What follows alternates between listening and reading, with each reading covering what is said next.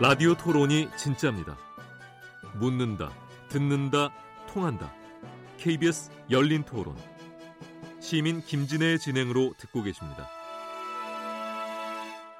네, KBS 열린 토론 우리 여러 또 시민들 의견과 정치자들 의견 듣고 나니까 좀 열이 이렇게 확 올랐는데요.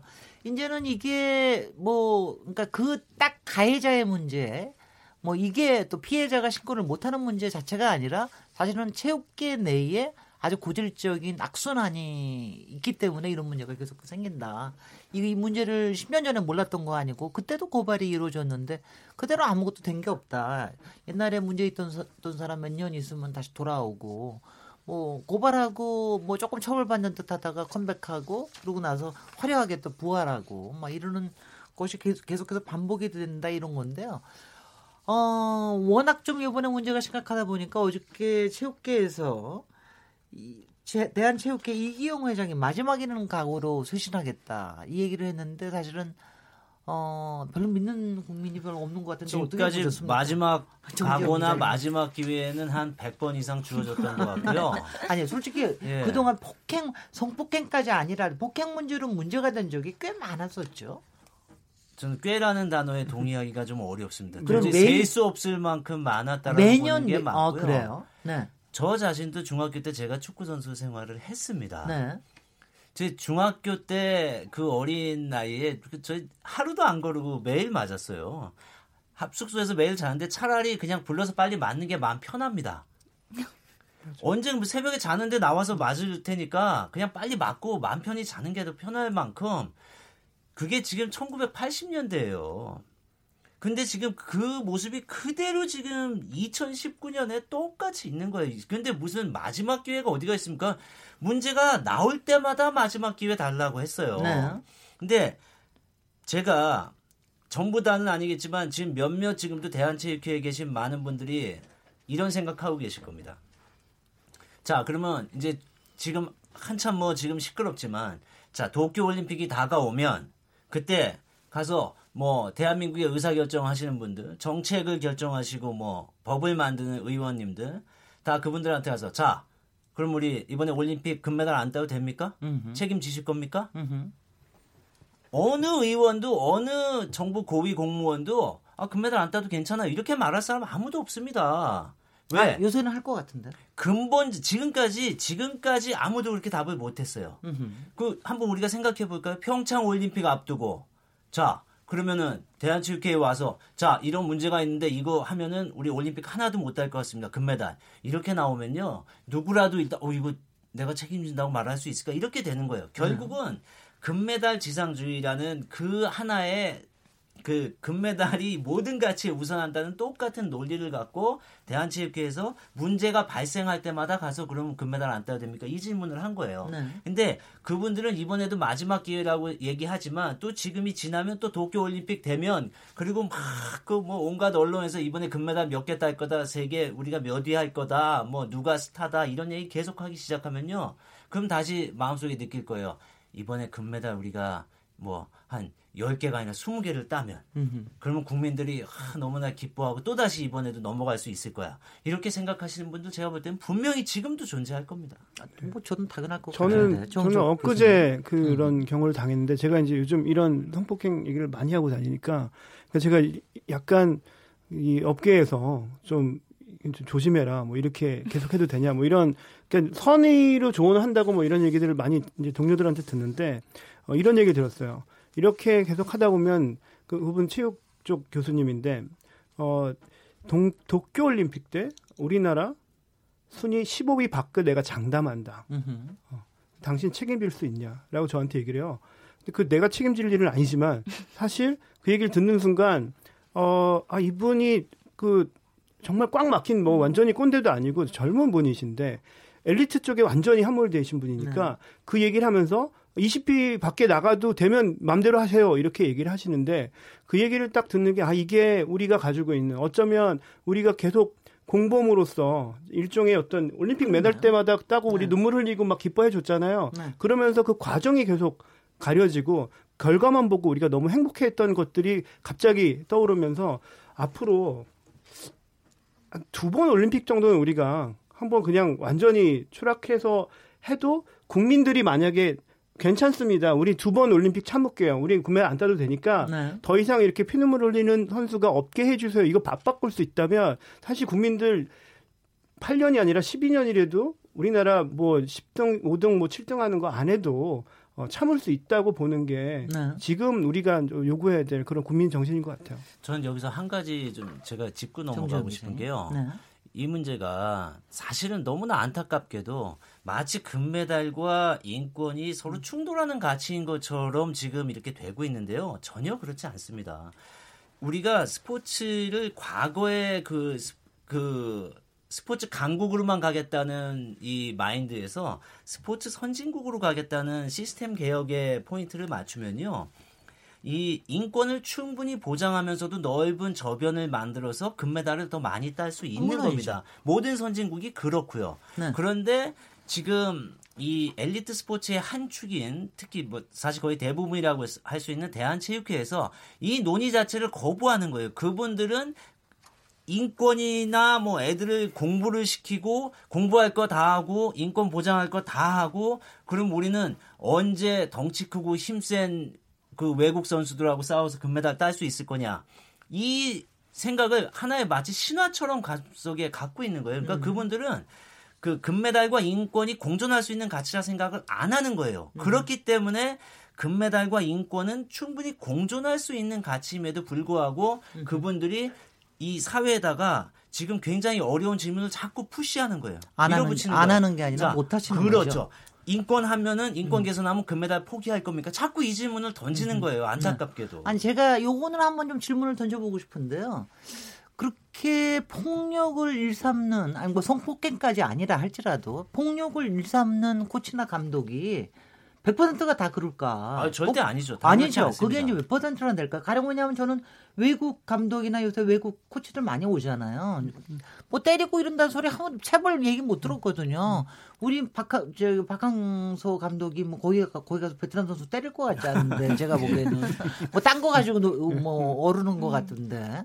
근데 분명히 그것도 분명히 알 텐데. 그- 그러니까 지금도 체벌과 폭력을 휘두르는 이런 소, 이렇게 말하자면 이걸 뭐 몇 퍼센트나 되는 이렇게 이게 퍼센티지가 많습니까? 절반이 그렇습니까? 제가 뭐 퍼센트는 솔직히 말씀드리기가. 어렵고요. 과거보다 줄어든 것만큼은 분명합니다. 예. 그러나 동시에 제가 또 분명하게 말씀드릴 수 있는 건 지금도 광범위한 폭력이 존재하고 있습니다. 네. 제가 지금도 선수들한테 듣는 얘기 많이 있고요. 뭐 지금 이번 쇼트트랙 사태가 그 증명 아닙니까? 대한민국 국가대표 선수가 대한민국 최고의 어, 스포츠 영웅들조차 일상적인 폭력에 지금 2018년, 19년에 그대로 노출돼 있다면?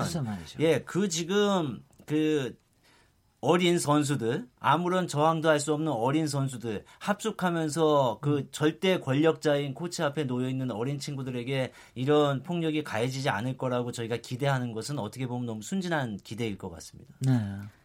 아니 근데 이거는 또 어떤가요? 지금 이제 저희가 솔직히는 지금 이제 매달 우리의 매달 매달 뭐 이 컴플렉스에 대해서 얘기를 하셨는데 꼭 메달 컴플렉스에서 우리 전체를 갖다가 모든 사람을 범인으로 만들어 놓고 나면 저희가 이렇게 집어내기가 어렵거든요. 네. 그러니까 조금만 더 구체적으로 얘기를 하면은 지금 어떤 말하자면 그 메달 컴플렉스 때문에 말하자면 여기에도 이제 먹이 사슬 구조가 있을 거 아닙니까? 말하자면 이제 그런 카르텔 같은 게 형성이 돼 있을 텐데 거기서 구조적인 문제를 짚으신다면 어떤 문제가 있어요? 대한체육계부터 문제입니까?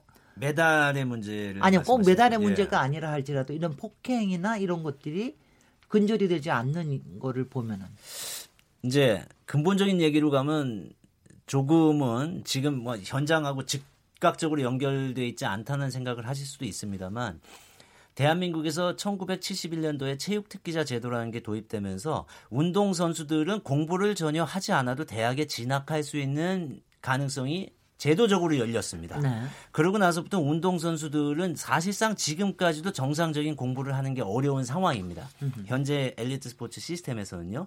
그러다 보니까 지금 이 운동을 일단 시작한다고 하는 순간 공부를 포기하게 되고 한 1년, 2년 하다 보면 이제는 운동을 포기하면 갈 길이 없는 거예요. 다시 돌아와서 공부를 해서 정상적으로 대학에 간다는 것도 어렵고 그러다 보니까 사회적인 낙오자가 될 수 있다는 것 때문에 볼모로 잡히게 되는 거죠. 그리고 지금 현재의 피, 그 가해자들은 저는 사실은 이 잘못된 제도에 그들도 피해자라고 저는 솔직히 생각합니다. 가해자를 두둔하자는 게 아니고요. 이 잘못된 시스템 안에서 그 사람들은 자랐고 평생 그렇게 배웠습니다. 그래서 할 줄 아는 게 그 방식밖에 없어요. 그러니까 이게 반복되는 거죠. 네. 그러니까 근본적으로 운동선수를 공부를 시키지 않고 대한민국의 예를 들면 초중고 학생이 총 한 600만 명 정도 됩니다. 근데 운동 선수라고 하는 학생들은 한 1%밖에 안 돼요. 그렇죠. 그 1%는 운동 기계로 키우고 아, 그럼요. 사실상 모든 학생들이 이 스포츠 활동의 혜택을 봐야 되는데 99%의 학생들은 공부 기계로 키우고 있는 음. 이 우리나라의 잘못된 시스템에서 파생된 모든 피해자들이라고 봐야죠. 그러니까 지금의 엘리트 스포츠계에 있는 사람들이 카르텔을 형성하는 것은 요 시스템 안에서 자라왔고 이 시스템이 무너지면 자기들이 평생 살아온 삶의 근거가 무너진다라고 생각하기 때문에 뭐 그 사람들이 서로 모여서 작당을 하건 안 하건 떠나서 지금의 엘리트 스포츠가 무너지면 우리 전부 다 먹고 살 길이 없다라는 것 때문에 자연스럽게 형성되는 카르텔인 아, 거죠. 그럴 수 있을 것 같습니다. 아니, 왜냐면 지난번에 평창 올림픽 때, 특히 겨울 올림픽 때 보면은, 가령 유럽에서 온 선수들 보면은 무슨 뭐 어디서 무슨 뭐 가게 하다가 요번에 그 이거 하려고 뭐 뭐, 하다가 여기 나왔어요. 뭐 이런 사람들 너무 많잖아요. 아마 여름 올림픽보다 아마 겨울 올림픽이 훨씬 더 그런 것 같은데 거기는 그만큼 저변이 넓고. 그중에서 이제 정말 이 스포츠맨십으로 이렇게 나오는 사람들이 이제 많은데 우리도 그쪽으로 가야 된다. 뭐 이런 얘기는 또 그 얘기도 저 한 20년 들었습니다. 맞습니다. 한 맞습니다. 20년 들었는데 근데 이게 안 못 깨거나 안 깨지고 있는 거는 꼭 대한체육회의 그들끼리의 리그뿐만이 아니라 사실은 정부에서도 뭐 아닌 척하고 좀 이렇게 내버려 두는 거 아니겠어요? 좀 요번에도 뭐, 저 문화체육관광부에서도 뭘 좀 하겠다 나오지만 지금 어느 한편에서는 체육대학 위주의 우리나라의 엘리트 교육 자체도 문제다 이런 얘기를 하던데 어떻게 생각하십니까? 그 정호철 지금 관련돼서 지금 정지영 기자가 얘기한 그 체육 특기자 제도에 대한 문제점 얘기하는 그 부분이 사실은 엄청 큰 얘기고 그 굉장히 그, 그 아킬레스건은 딱 건드린 거예요. 근데 그게 얘기했던 것은 70년대 초반 모델이고요. 네. 지금 그때 우리나라 사정 다 알잖아요. 지금 2019년과는 이, 이 그때가 차이가 메달 있는데 처음 따기 시작했을 거예요. 70년대, 70년대 예, 초반 몬트리올에서 네. 양정모의 처음 금메달 처음 딸 때, 금메달 때. 그때 그 그거로 한 체대가 생기고 네. 엘리트 체육이 이렇게 집중이 됐는데 사실 그게 지금 시효를 다 한 지가 오래 됐는데도 불구하고 지금 그 길을 열어놓은 거고 만약에 제가 지금 여기서 체육 특기차들 이제 없애자.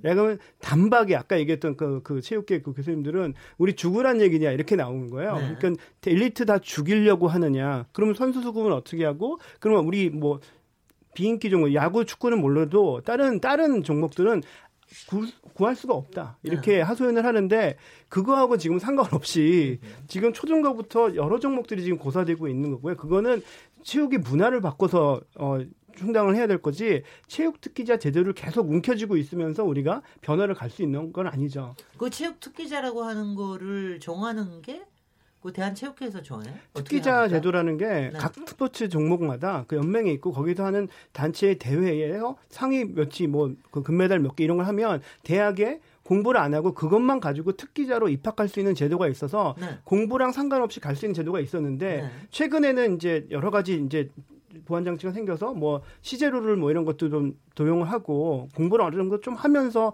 가게끔 이제 푸시를 하고 있죠. 하지만 그 제도가 살아 있는 한 이런 길이 열려 있는 한 대학 가고 싶은 욕망을 어떻게 말리겠어요.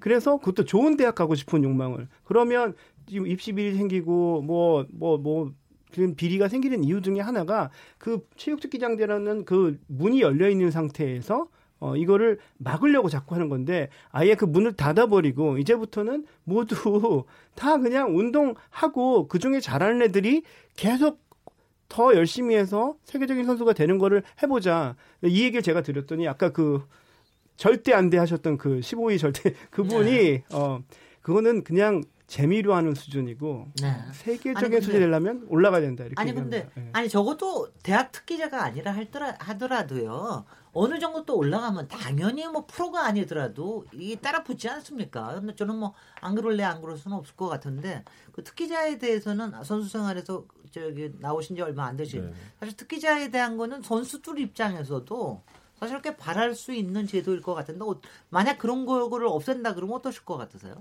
네, 그걸 그거는 뭐 있으면. 좋죠. 좋은 제도인데 이제는 좀 바뀌어야 되지 않나라 생각이 좀 들어요. 네. 왜냐하면 평생 이것만 할 수도 없는 거고 네. 또저 이제 은퇴한 입장에서 봤을 때도 그게 그렇게 좋은 제도는 아니라고 생각이 들거든요. 근데 지금 현장에서 느끼는 문제점은 현장에서도 학부모님들이나 학생들도 학교 가서 공부를 해야 된다라고 생각을 하고 학교를 가야 된다라고 생각하는 분들이 되게- 굉장히 많아졌어요. 네. 요즘 시대는. 근데 문제는 뭐냐 정부 정책 자체가 음. 정부 정 자체가 그냥 공부해 해놓고 가이드라인을 안 줬단 말이에요. 그 수업 일수만 해놓고 학교장 재량으로 해놨기 때문에 학교마다 또 달라요. 네. 어느 학교는 시간화를 또 많이 해주고 어느 학교는 하- 시간화 안 해주고 그러다 보니까 운동을 하는데 공부도 하고 싶은데 이 안 맞는 거죠 균형이. 네. 어느 학교는 많이 수업을 많이 들어야 되니까 운동을 못 해버리니까 공정하지 않다라고 느끼는 거예요. 음. 그러니까 이런 부분만 조금 정부 쪽에서 신경을 써서 정확한 가이드라인만 주면 공부하면서 운동한다. 요즘에는 많이 받아들일 거라고 생각이 네. 들어요. 그것도 네. 한번 이제 국민적으로 한번 공론화를 좀 시켜볼 만한 그렇죠. 그런 얘기가 게 아닌가. 올림픽 올림픽 올림픽 올림픽에 나가서 뭐 15회 20위 해놔도 돼 이런 거 같은 거는 저희가 공론화 못 시키겠습니다만은 이런 부분들의 저 특기자 제도 자체를 조금 다르게 해야 된다. 뭐 이런 거는 좀 얘기해 볼 만하지 않을까 하는 생각이 들고요.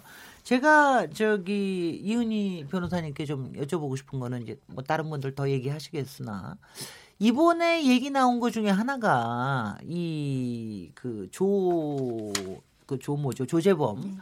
조재범 조, 전 코치가 저렇게 무소불위로 저렇게 폭력과 성폭행을 휘두를 수 있었던 것 중에 하나가 비호해 주는 사람이 있기 때문이다. 그러니까 만약 문제가 있더라도 대충 덮어주고 그리고 만약 문제가 있으면 선수들 가서 다독여주고 이게 어 조금 위에 빙상 협회에서도 문제가 좀 있는 거 아니냐. 그리고 거기서 지목된 사람이 전 부회장 지금 전 부회장이죠. 전명규 전 부회장 이런 얘기가 나왔던 것 같은데 네. 이런 그 그것도 상당히 좀 있을 수 있을 것 같으죠. 자, 그게 있다 없다를 이제 제가 뭐 이제 이현희 조사를 한. 사람이 아니니까 제가 네. 그걸 말할 수는 없겠지만 아까 이제 우리가 이 대화를 시작할 때 질문이 이거였단 말이에요. 대한체육회 회장이 이제 마지막 각오 쇄신하겠다 공개 사과한다 어떻게 보셨냐? 사실 이게 다 연결되어 있는 문제입니다. 그래서 저는 그 사과에 이런 질문을 던지고 싶어요. 그러니까 어떻게 할 거냐고. 마지막 각오니까 그러니까 어떻게 어떻게 어떤 방법이 없잖아요. 그냥 각오만 살아 있고 디테일이 빠져 있어요. 그럼 이 디테일이 몰라서 빠져 있냐? 아닙니다. 몰라서 빠져 있는 게 아니라 알지만 하지 않는 거예요. 이 모든 문제들은 지금 여기 나왔던 무슨 특기생 문제부터 시작해서 이 조재범 코치 문제나 이 사람을 비호한 세력이 있고 이 사람만의 문제일까요? 빙상협회만의 문제일까요? 체육협회만의 문제입니까? 실은 아니에요. 근데 일단 체육계는 굉장히 만연한 구석구석에. 근데 그거 안에서 우리가 그 권력, 돈, 이 흐름을 좀 볼 필요가 있습니다. 네. 아까 예를 들어 그런 특기자 제도든 뭐든 이 제도가 하나 파생이 되면 거기에 기득권이 형성이 되고 그 기득권은 자기가 누리는 어떤 그 기득권을 계속 유지해 가야 되니까 뭔가 성과를 보여줘야 되고 그러니까 자기들의 이 기득권을 유지하기 위해서 뭔가를 계속 강요하고 뭔가 폭력이 일어나는 거죠. 우리는 계속 이 자리에서 아까 때리는 폭력에 대해서만 얘기하고 책임에 있어서도 그 가해자 개인이라든가 그 사람을 비호하는 세력 정도로만 규정하고 있지만 우리가 놓치면 안 되는 게 근본적인 문제를 그들 몇몇을 드러낸다고 해서 이게 없어지는 게 아니에요. 예를 들어 곰팡이처럼 예를 들어 피자가 한 판 있어요. 거기 곰팡이가 있는데 눈에 보이는 곰팡이가 있어요. 그걸 제거한다고 해서 그 피자의 곰팡이가 없어지는 게 아닙니다. 결국 계속해서 자라납니다. 그 원인, 곰팡이가 자라나지 않게 하는 그 부분들을 보려면 반드시 그 돈과 권력의 흐름을 볼 필요가 있고 그래서 좀 더 수뇌부의 어떤 결단이 필요한 겁니다. 근데 수뇌부가 돈과 권력을 만지고 있는 사람인데 일단 예를 들어 아니 무슨 IOC 음. 개혁되는 거 보셨어요? 예를 들어서 저희가 실제로 음, 아니 2018 뭐- 뭔가 뭔가 압력이 있지 네. 않으면 그 자, 그거 자체가 힘들죠. 맞습니다. 그래서 네. 이제 제가 그 그저께 어저께 뭐 이제 계속 뉴스 같은데 나가서 했던 얘기 중에 하나가 뭐냐면 예를 들어 여가부가 그 2018년에 했던 기관장 날리겠다. 만약에 이제 뭐 어떤 조직 안에서 성폭력이 불거졌는데 그 부분이 은폐되었다든가 2차 가해가 일어나는 거에서 뭐 수수방관한다든가 네. 대처 매뉴얼이 없으면 기관장의 책임을 묻겠다 이런 거 대책을 내놓잖아요. 물론 잘 운영이 그렇게 되고 있는지는 아직 잘 모르겠습니다만 그게 시사하는 바가 커요. 그래서 작년 한 해 기관들은 난리가 났었습니다. 음. 그래서 이런 문화체육부에서도 이런 부분들을 좀 본질적으로 고민할 필요가 있습니다. 그러니까 이렇게 단타 말고 그래 그럼 예를 들어 볼까요? 지금 신유용 선수 같은 경우, 심석희 선수 같은 경우 그래 이제 부랴부랴 징계했어요. 갑자기 그거 말고 뭐 했어? 그 선수들이 지금 다 혼자 개인적으로 나서가지고 개인이 변호사 선임하고 개인이 언론 응대하고 하는 동안에 당신들은 어디 있었어? 네. 그래 여태까진 못했어. 좋아 알겠어. 그럼 이제 어떡할 거야? 그리고 지금 이 모든 사건들의 어떤 중요한 그 key에는 추가 피해자가 나서냐 혹은 또 이제 주변부에서 이 환경 그동안 이 그 훈련을 받고 관계 맺어왔던 것들, 그러니까 relationship을 그냥 얘기하는 거예요. 이걸 어떻게 증언해 주느냐, 참고인들 이런 것들도 되게 중요하게 작용합니다. 그렇죠. 그런데 이 부분에 누가 영향을 미칠 거냐면 바로 이 협회나 연맹 그리고 그 위에 있는 그 기관들이 다 영향을 미칩니다. 네. 이 부분에 대해서 구체적인 조치를 내놔야 하는 겁니다. 그러니까 구체적인 조치에 대해서 그러면 저기서 문제 제기를 변호사님 문제 제기를 하셨으니까 체육계 체육 관련계에 계시는 예. 우리 기자님과 교수님이 내놔 보시겠습니다. 아, 뭐 네. 제가 이 얘기를 하면 내일 아침까지도 얘기를 할 수 있는데요. 네, 네. 사실은 오늘의 아니, 주제에서 일- 너무 네. 들어갈까봐 제가 아니, 근데 저- 안 저는 간 겁니다. 사실은. 대한 체육회 자체를 개혁을 해야 된다. 인적 쇄신도 해야 된다. 지금 사퇴해라. 이런 얘기 안 나옵니까? 아, 그 얘기는 뭐 이미 엄청나게 나오고 있고요. 네. 어제도 저 정 교수님 거기 가서 그 시위하시는 거 저희가 대한체육회 방송. 뉴스에 네, 냈고요. 사퇴. 어제 아 정말. 대한체육회 회장은 뭐 음. 뽑히는 겁니까? 어떻게 되는 겁니까? 선출입니다. 처, 처음으로 아. 선출입니까? 네. 네, 네. 자, 음. 저희가 아까 말씀하신 공부와 운동을 병행하면서 스포츠 선진국으로 가는 시스템을 어떻게 만들 것이냐. 네. 그 문제에 대해서 사실 제가 지난 10년 동안 계속해서 보도해 왔습니다. 근데 대한민국 사회에서 스포츠는 아까 1%의 학생 운동 선수와 99%의 일반 학생이라고 제가 얘기했듯이 99%의 대한민국 국민들에게 모두 그런 건 아니겠지만 스포츠라는 세계는 우리 학교 다닐 때 보면 운동 선수는 수업도 안 들어와. 네. 그냥 같은 반인데도 졸업해도 얼굴도 잘 몰라요. 그럼요. 이런 식으로 하나의 실미도처럼 다른 세계에 사는 사람들이었던 거예요. 그러니까 그 사람들의 문제를 계속 제기해도 이 사람들이 크게 거기에 대해서 문제 의식을 갖지 않는 거예요. 왜? 내 삶과 관계가 없으니까. 다른 어, 세계니까. 그리고. 우리의 상식으로 이해가 안 되니까. 네. 그래서 지난 10여 년간 계속해서 이 문제를 제기했음에도 불구하고 이게 제도화되지 않았다라는 점을 먼저 얘기하고 싶고요. 사실 구체적인 대안은 짧게 얘기하자면 정확하게 나와 있습니다. 학교 체육의 시스템과 제도를 잘못 만든 게 50여 년 동안 골마와서 지금 이 상황까지 온 거고요. 네. 그렇기 때문에 모든 문제의 해법의 출발점은 다시 학교 체육입니다. 네. 학교 체육에서 모든 학생들이 공부와 운동을 병행하면서 스포츠에 참여할 수 있는 기회를 열어놓고 그 중에서 운동을 잘하고 재능이 있는 학생들을 전문적으로 가르쳐서 이제 학교 대표 선수도 되고 뭐 국가 대표도 되고 프로 선수도 되고 또 세계 무대에 나가서 경쟁하는 올림픽 금메달리스트도 되는. 우리가 생각하는 그 수백 번 나온 올림픽 때마다 나온 다른 나라 누구는 금메달리스트가 의사더라 뭐 변호사더라. 이런 그런 선진국의 시스템으로 가려면 학교 체육의 시스템을 바꾸는 게 모든 문제의 출발점이고요. 네네. 공부와 운동을 병행시키는 문제는 대한체육회를 개혁하는 것과 관계없이 대한체육회는 거기서 못합니다. 네. 미국만 해도 고등학교에 NFHS라는 학생들의 학사 관리와 진학 관리를 담당하는 기구가 있습니다. 네. 그 다음에 대학에 NCAA라는 또 조직이 있어서 학생들의 학사 관리와 진학 관리를 고등학교, 대학교 때부터 연계시킵니다. 네. 그래서 그 학점이 4.0 만점에 2.0을 받지 못하면 올림픽 금메달리스트 아니라 뭐 연봉 아무것도 천억. 원을 받는 선수도 아예 출전부터 못하게 제도가 돼 있습니다. 네. 그리고 그 제도에서 운동을 꼭 잘하지 않아도 운동을 열심히 하고 그 안에서 열정을 보이고 리더십을 보인 친구들은 대학 입시에도 반영될 수 있는 제도와 시스템이 만들어져 있는 거예요. 네. 그렇기 때문에 저희가 뭐 너무 많은 얘기까지는 하지 않겠지만 대한민국도 대한체육회가 아닌 그 학사 관리와 진학 관리를 할 수 있는 스포츠 관련된 이런 기구가 최근에 사실 만들어졌습니다. 네. 두개 만들어졌고요. 대학 스포츠 협의회와 학교체육진흥회가 불과 몇 달 전에 만들어졌습니다. 네. 그래서 이 조직들을 통해서 앞으로 학교 체육 자체를 근본적으로 공부와 운동을 병행하면서 모든 학생들이 참여하는 시스템으로 변화시켜서 넓은 저변에서 금메달도 따고 엘리트 선수도 만드는 이런 시스템을 만드는 것이 저는 정답이라고 네, 네, 생각합니다. 알겠습니다. 아, 저기 대한체육회를 좀 구조 개선을 해야 되는 부분에 대해서는 호- 혹은 빙상협회도 지금 다 분야별로 다 협회가 따로따로 있죠. 그렇죠. 예. 이런 부분들에 아니 그러니까 그 협회들 각 부문별 협회하고 대한체육회하고는 무슨 관계입니까? 연합입니까?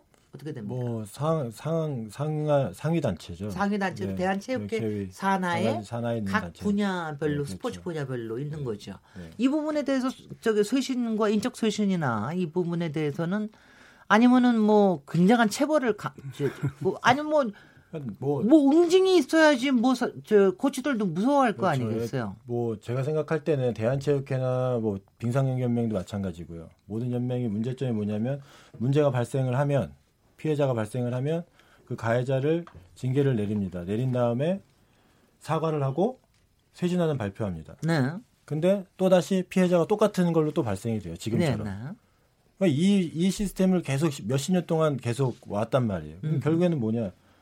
피, 피해는 선수만 물고 음. 책임자는 한 번도 제대로 된 책임을 져본 적이 없어요. 네. 지금도 마찬가지로 대한체육회 회장 뭐 심석희 선수가 있지만 사과하잖아요. 네. 사과하고 끝나잖아요. 심석희 선수 그럼 뭐 어떻게 할 건데? 아, 만약에 인터뷰를 합니다. 삼진 아웃도 안 되고 이거는 한 번 한 번. 그러니까 책임자는 우선 책임을 지고. 짓는 게 맞다라고 보는데 네. 책임도 안 지고 무슨 쇄신안만 발표하면 이게 무슨 과연 바뀔지 저는 네. 거기에 대해서 굉장히 의구심을 많이 들고요. 네. 꼭 이거는 책임자는 분명히 책임을 져야 된다고 생각하고 대한체육회도 마찬가지고 빙상연맹도 마찬가지고 그 다음부터가 쇄신안을 만들고 진행해야 된다고 생각합니다. 저는. 네. 지금까지 체육계 어떤 이런 문제에 대해서 그 책임 있는 자리에 있는 사람들이 진정성 있게 자기 자리를 걸고 책임진 적이 단 한 번도 없었다. 음흠.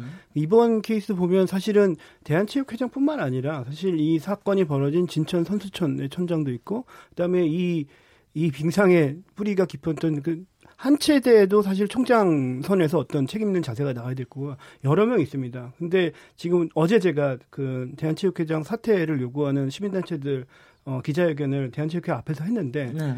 그걸 하면서 과연 이게 될까? 어, 뭐 사퇴하라 소리를 지르면서도 좀 그런 의구심이 있었는데 네. 어, 이런 생각이 들었어요. 만약에 만약에 이번에 이 일로 이기영 회장이 사퇴를 한다면 그 다음에 오는 체육회장이 어떤 마음으로 이 자리에 올까를 한번 상상을 해보니까 네.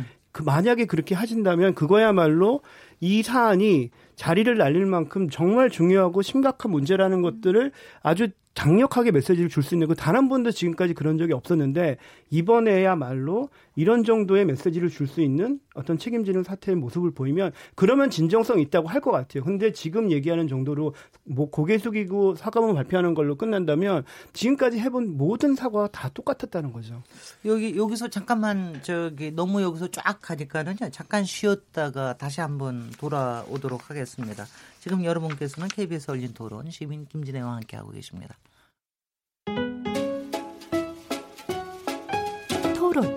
듣기만 하면 답답하시죠? 유료 문자 9730으로 문자 보내시면 토론에 참여하실 수 있습니다.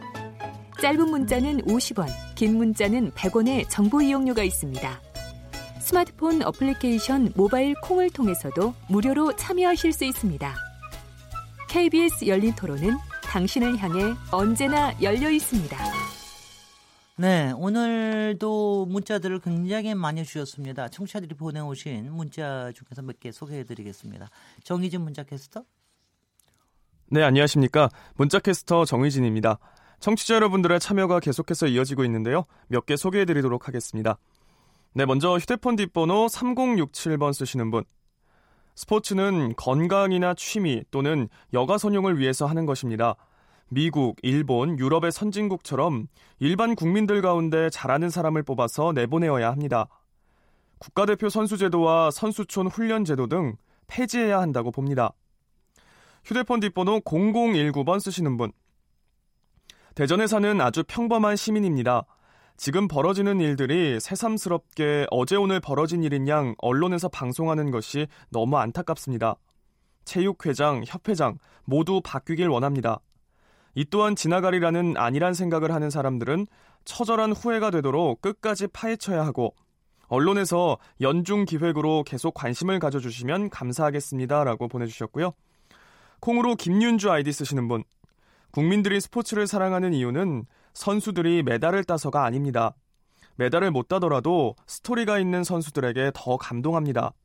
국민들 의식 수준도 과거와 다르다는 것을 인식해야 합니다. 휴대폰 뒷번호 8027번 쓰시는 분. 방송을 듣자니 너무 답답합니다. 대한체육회의 사과 발표를 보면 구체적 대안도 없이 사실상 급조된 땜질임을 알 수 있습니다. 관계 당국에서 언제까지 어떻게 조치할 것인지 구체적으로 밝혀야 합니다.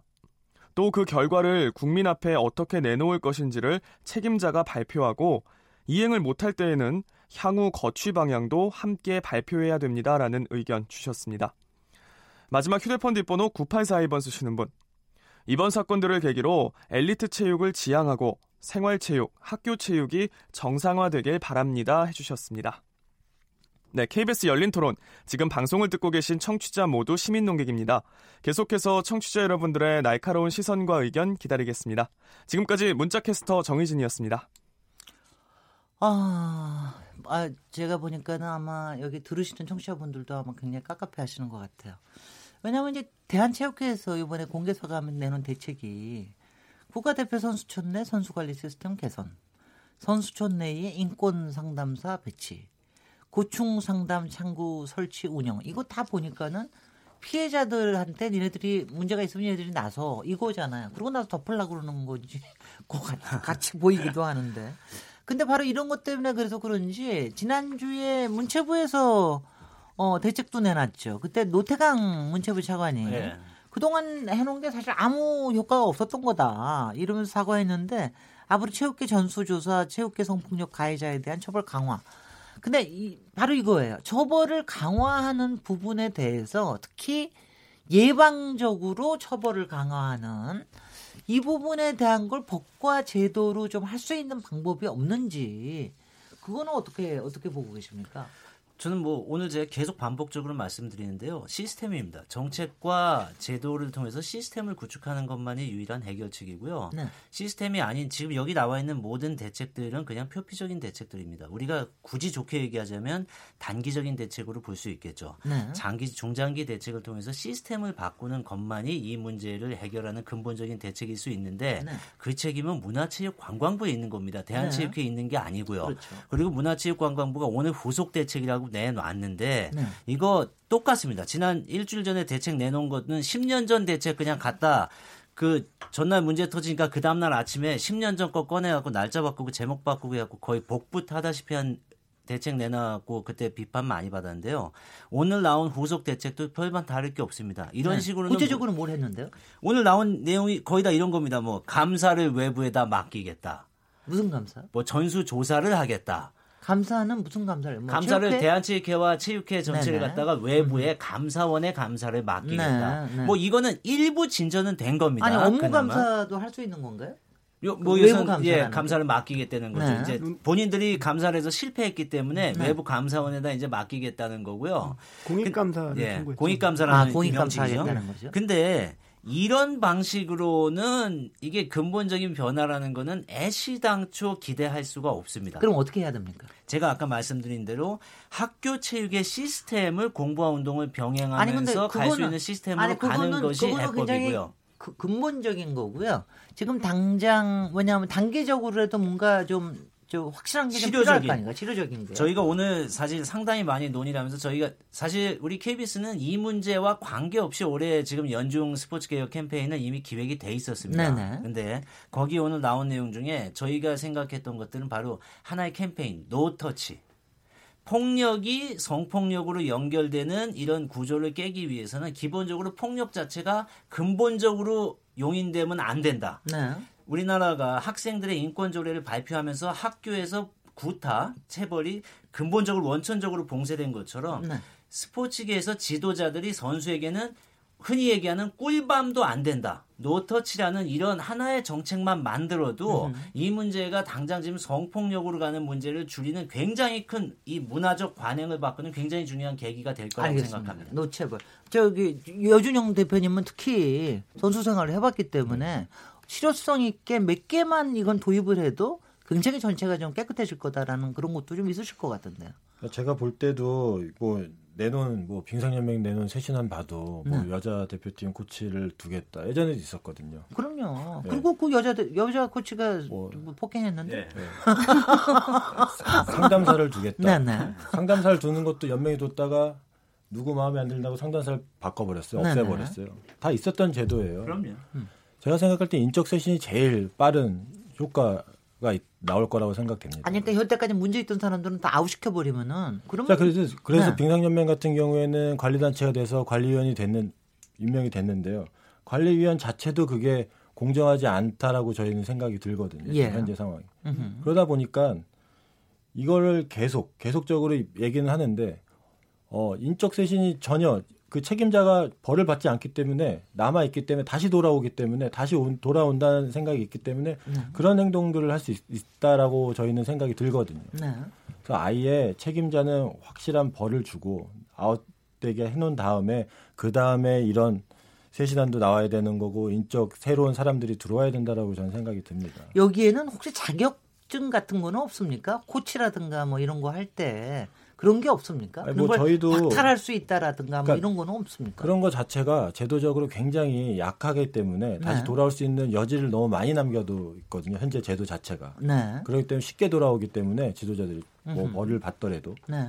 그런 제도 자체도 바꿔야 되고 왜 그거를 그렇게 남겨놨겠어요? 자기 아, 사람 살리려고. 지금은 지도자라고 얘기하는 게 무슨 자격이 있어서가 아니라 그냥 취직이 되는 거예요. 아니, 그냥 자격증이. 자격증이 자격증 은 있죠. 있죠. 체육 지도자 자격증이 자격증이 있는데요. 네. 그 제도는 만들어 놨는데요. 네. 지금까지 단 한 번도 그걸 징계를 하지 않았습니다. 그러니까 안 되죠. 예, 저희가 사실 안 그래도 거의 저희 지금 취재한 내용이고요. 저희가 어. 네네. 조만간에 보도할 내용인데 네. 형식으로는 자- 그 학교 체육에서 지도자가 되려면은 자격증을 갖춰야 됩니다. 그러니까 코치나 감독 징계를 안 해. 코치나 감독이라는 이름을 하려면 예. 지도자 자격증이 있어야 되는 거 있어야? 돼요. 네, 네. 근데 문제가 생기면 그 자격증을 박탈해야 되잖아요. 정지 정진을 해봤나요?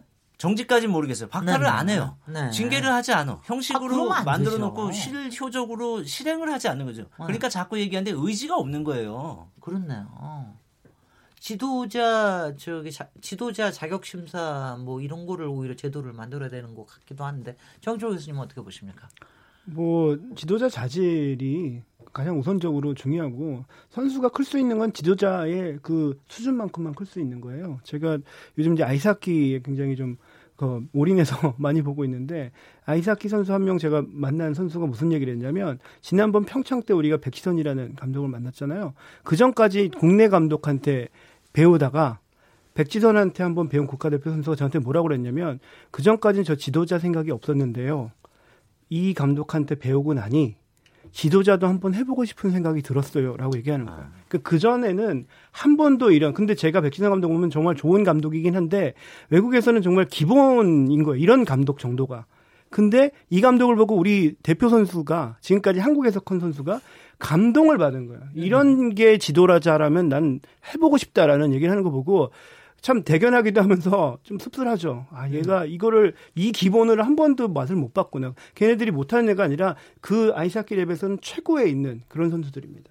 아니 근데 이거는 확실할 것 같은데요. 뭐냐면 이제 지금 이런 문제가 생길 때 굉장히 좀 어, 좀 다 같이 조심스러운 게 물론 어, 피해자의 고- 고발과 뭐 고소나 뭐 이런 게 다 있었고 그리고 아주 상세한 진술도 있었고 굉장히 많은 어, 의혹이 가나 사실 이게 판결이 날 때까지는 저희가 확정을 짓지 못하는 거 아닙니까? 그러니까 이제 그리고 또 지금도 조재범 코치 가족들 얘기하듯이 너무 확정 범으로 몰고 가지 마라 뭐 이런 식으로 여론 재판하지 말라 이런 것도 사실 그쪽에서는 충분히 얘기할 수 있는 거고 들어줘야죠. 그러니까 이제 그 사이에 시간의 공백이라는 게 한또몇년 걸리는 2, 3년은 걸린단 말이죠. 2, 3년이 걸리는 제도 우리의 그 사법 구조도 문제가 있는 아니 겁니다, 그래서 사실. 아니 저도 예. 그래서 그러면 2, 3년 동안에 여하튼 간에 보호 조치를 해야 될 거 아닙니까? 이 사람들을 종지를 시켜 놓든가. 아까부터 막 입이 어, 근질근질했던 네네. 바로 얘기 좀 해주시죠. 이런 겁니다.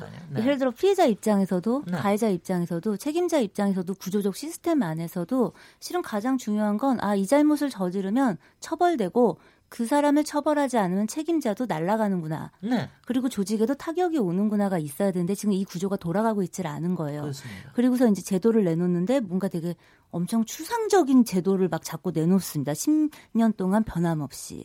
그런데 피해자가 원하는 건 뭘까요? 가해자에게 원하, 가해자들에게 필요한 건 뭘까요? 응징되고 보호돼야 돼요. 피해자가 응징할 수 있는 시스템이 있어야 되고 피해자가 보호되는 시스템이 갖춰져 있으면 이 나머지는 다 돌아갑니다. 그런데 응징하는 시스템이 없어요. 보호를 안 해요. 그럼 예를 들어 볼까요? 이러면 또 이제 아까처럼 사- 상담자를 뭐, 이제 뭐 채용하고 이런 걸 하겠죠.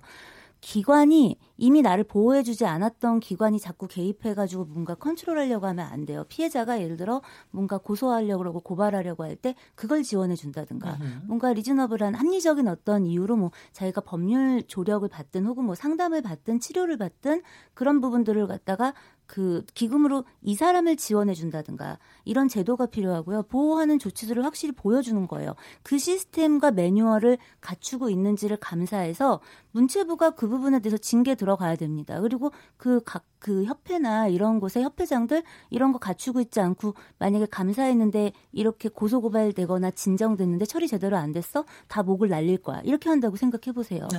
그러면 굉장히 열심히 할 아, 겁니다. 쓰죠. 그런데 그런 조치는 하나도 내놓지 않고 있으면서 음. 지금 계속해서 마치 무슨 제도를 바꿀 수 있고 마지막 쇄신의 용기를 내, 고 뭐 할 것처럼 얘기하지만 그것은 공허합니다. 네. 그런데 몰라서 안 하는 게 아니라 안 하죠. 왜냐하면 서로 어떻게 보면은 잘못했던 사람들끼리 잘못의 카르텔을 형성하고 있어요. 네. 우리끼리 서로 잘못된 거를 공유하고 기득권을 나눠 갖고 있죠. 이제 그 부분에 대해서 손을 대야 되는데 그거는 아래에서 위를 치받아서 할 수 있는 게 아닙니다. 위에서 문체부 장관이 화답을 해주셔야 될 때라고 생각합니다. 네. 저는 문체부도 이번에 인적 쇄신 부분에 있어서 일정 부분 책임을 져야 하는 상황이라고 생각합니다. 네. 그렇기 때문에 문체부의 책임론도 여기선 피해가기는 어렵다고 생각합니다. 예, 문체부가 예. 모든 걸 할 게 아니라 언론과 일반 시민단체들에서 문체부 자체도 감시하고 들어가야 된다라고 네, 맞습니다. 생각합니다.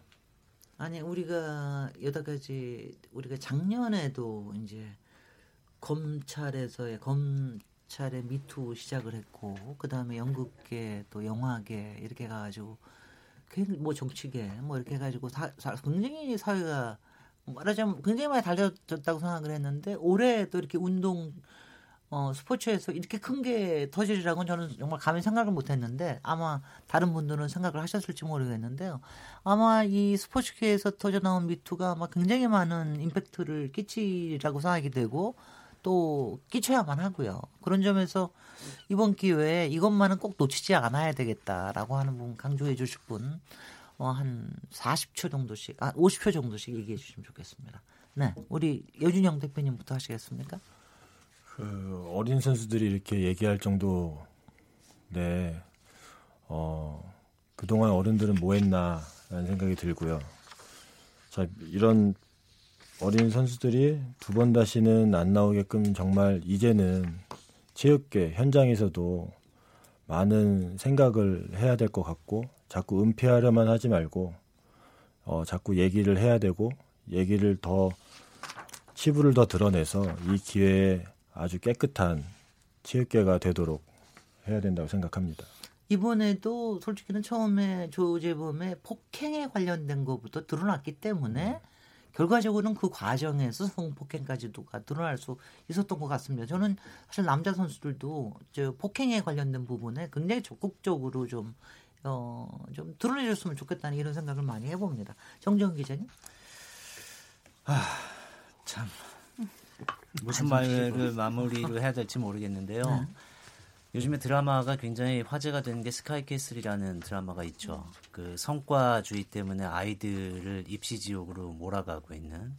근데 똑같이 성과주의 때문에 지금 우리의 다음 세대를 정말 더 끔찍한 폭력과 성폭력의 지옥으로 몰고 가고 있는 이 스포츠캐슬이 오히려 스카이캐슬보다 더 끔찍한 현실이고 더 공고한 초롱성처럼 느껴집니다. 우리가 10년 전에 우리 대한민국 사회가 스포츠를 개혁할 수 있는 기회가 있었습니다. 우린 10년 뒤 10년 전에 그 실패를 지금 오늘의 비극으로 우리가 마주하고 있는 거고요. 10년 뒤에 또다시 이런 비극을 맞이하는 일만큼은 절대로 없었으면 좋겠습니다. 네, 네. 정영철 교수님. 작년에 그 전 사회 모든 분야에서 미투 광풍이 불 때 유독 네. 우리 스포츠계는 굉장히 잠잠했다. 그 부분에 대해서 계속 문제 의식을 가지고 있었는데요. 네. 좀 들여다 보니까 me가 없었지는 않았어요. 그 산발적인 me가 용기를 낸 me들이 있었지만 음. 그 me에 따라 나오는 too가 매우 부족했다. 거기에 음. 대한 문제 의식을 들여다보면 me와 too 사이에 있는 그 쉼표가 그렇군요. 체육계는 굉장히 컸다. 그게 음. 구조적인 병폐고 이번 기회에 그 쉼표를 정확하게 찝어서 빼내고 미가 투로 많이 번져나갈 수 있는 그런 시간이 왔으면 정말 좋겠습니다. 아니 그 쉼표가 많이 있다는 그만큼 카르텔이, 카르텔이 그렇죠. 공고하다는 그렇죠. 뜻이죠. 네, 네. 아, 그러니까 굉장히 그, 말, 그 말씀이 굉장히 의미 있게 닿습니다. 네, 이윤희 변호사님. 아까 우리 이제 이야기하다 그런 얘기가 나왔습니다. 피해자의 이름이 아니라 가해자의 이름으로 명명되어야 되지 않겠냐. 맞습니다. 그런데 여기에 한 가지를 조금 덧붙이고 싶습니다. 피해자들에게 지금 용기 내고 싶은 피해자들을 위해서 그리고 그들을 이제 앞으로 뭔가 지켜볼 그런 대중들을 향해서 우리가 피해자의 이름을 잊어야 할까요? 저는 그렇게 생각하지 않습니다. 네. 그런데 문제와 상처는 사회의 몫이고 어른의 몫입니다. 다만 그들의 이름 적자 용기 냈던 사람들의 그 이름들, 그 빛나는 용기, 고마운 그 용기들을 좀 꼭 기억했으면 좋겠습니다. 네. 그런 의미에서 우리가 어느 순간 피해자들에 대해서 어떤 성폭행, 어떤 사건, 그 피해자 이름 이렇게 기억하는 거 말고 그 성폭행은 우리의 사회의 이름으로 기억하고 그 피해자들의 이름은 고마운 용기와 그 굉장히 그 용감했던 시간들로 좀 꼭 기억했으면 좋겠습니다. 예. 저도 요번에 심석희 선수 얘기 딱 듣자마자 그냥 눈앞에 용기라는 글자가 딱 떠오르더라고요. 그러니까 어, 아마 1년 이상 마음고생 더 하지 않았겠습니까? 물론 그동안 뭐 몇 년이 됐지만, 작년 아마 미투 때부터 굉장히 많이 마음고생 하면서 이거를 어떻게 할 것인가에 대한 본인 자신이 어, 도덕적인, 윤리적인 질문을 자기 자신한테 굉장히 많이 했을 거라는 생각이 들어서 얼마나 그 시간이 힘들었을까. 그러면서 그 용기가 굉장히 고마웠습니다. 아, 분명히 작년에 미투가 우리 사회를 강타한 것처럼 올해의 어, 심석희 선수의 용기로 시작된 스포츠계의 미투가 우리 사회를 또 굉장히 크게 바뀔 수 있는 이제 이런 계기가 계기로 만들어야 되겠죠. 이게 계기가 되길 막연히 기다리지 말고 그러려 그러면 모든 시민이 또 나서줘야 되고요. 오늘 스포츠계 미투 어떻게 볼 것인가라는 주제로 토의해봤는데 여러 가지 많이 배웠습니다. 오늘 토론에 참석해 주신 여준영 전 쇼트트랙 국가대표이자 젊은 빙상인 연대 대표님, 이은희 변호사님, 정영철 서강대 교육대학원 교수님, 정재용 KBS 스포츠국 취재 부장님 네 분 모두 감사드립니다. 저는 내일 7시 20분 다시 돌아오도록 하겠습니다. 감사합니다. 감사합니다. 감사합니다.